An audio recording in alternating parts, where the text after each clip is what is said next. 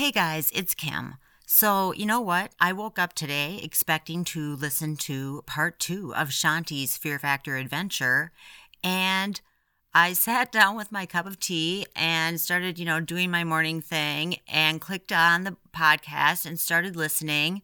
And I thought, yeah, this is really a great story. I love how Carrie's having so much fun with her friends up north.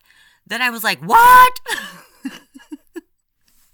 I'm like, oh no, I put up the wrong episode for this week. So those of you that got to listen to Carrie's Up North episode, which will air a week from now on April eighteenth, I, I hope you enjoyed it. And those of you expecting to hear Shanti's story, it should be working by the time you, if you hear this story. Anyway, I mean, seriously, you know, this is, I had a how in the hell did I get here moment this morning, people.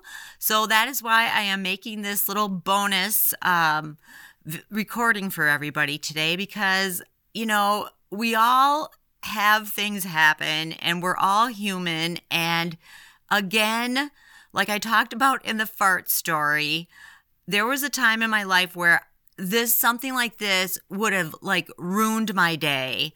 And I can't let that happen to me anymore, and nor should you. And so if this shit happens to you, if you make a mistake, you know, carry on, because shit literally happens. I know you're doing your best. I know I'm doing my best. I mean, I've been working really hard on the podcast, and uh, I'm working ahead right now.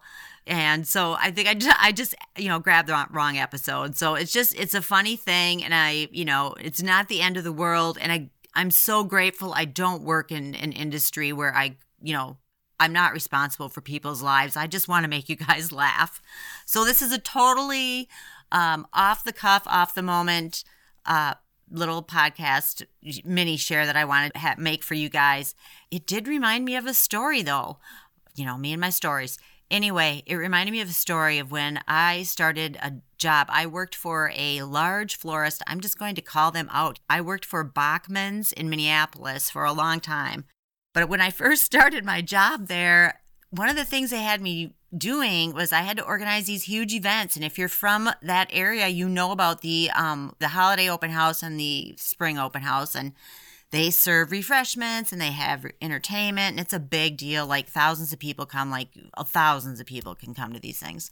Anyway, t- I had to take over managing this thing, and I did not have good information. I could not figure out how many cookies to order. I mean, this was a cookie conundrum. I'm not even kidding you.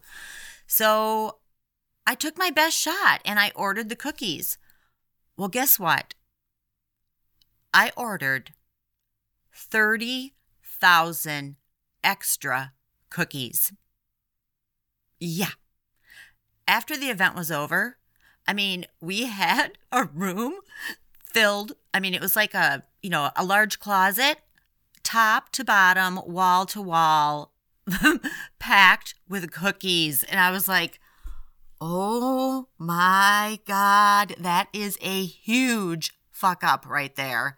I'm like, oh my God. And I don't even know. I mean, like, this was a, this was a long time ago, obviously. But I mean, I don't even know. That was thousands of dollars probably of worth of cookies, or at least over a thousand dollars worth of cookies. So I'm like, and you can't send them back. And what the hell do you do with all those cookies? So I was just like, oh, I just remember sitting in my office just being mortified and beating myself up. And I really couldn't find the humor in it. No, I could not. And so I went to lunch, and I, I actually thought I might get fired. So I was like, okay, well, I might get fired. So I come back to lunch, and I'm like, oh, this is not a good day. And there on my uh, door to into my little cube is a little sign that says, Kim's Cookie Factory. You want them? We got them. And my boss had put it up there. And I was like, and we they just laughed. It all had a great end- ending because Uh, we donated them to um, some really like worthy place, and they were so happy. We were getting letters from these people for months to come of how thrilled they were to have those cookies, because it was really a treat for them. So it all worked out in the end, is my point. So anyway, that's it. I just wanted to pop in, share this with you. And, you know, the funny thing is, it made me remember the cookie story. So there you go. So have a great day. And if you're if you screw something up, just find the laughter and keep on trucking. Okay, bye. Thanks so much for listening. If you have a how in the hell did I get here story to share, call us at three two three, four eight eight, three three zero three. That's three two three, four eight eight, three three zero three. Or send a written version to howinthehelldidigethere at gmail dot com if you prefer to have your story read on the air. Today's show was produced by Kim A. Floden. Big thanks to Silent Partner for our theme song, Seventh Floor Tango, and our ad music, Blue Skies. Meet you back here next week for more How in the Hell Did I Get Here stories. Until then, pay attention, my friends. You just never know when you might find yourself saying, how in the hell did I get here?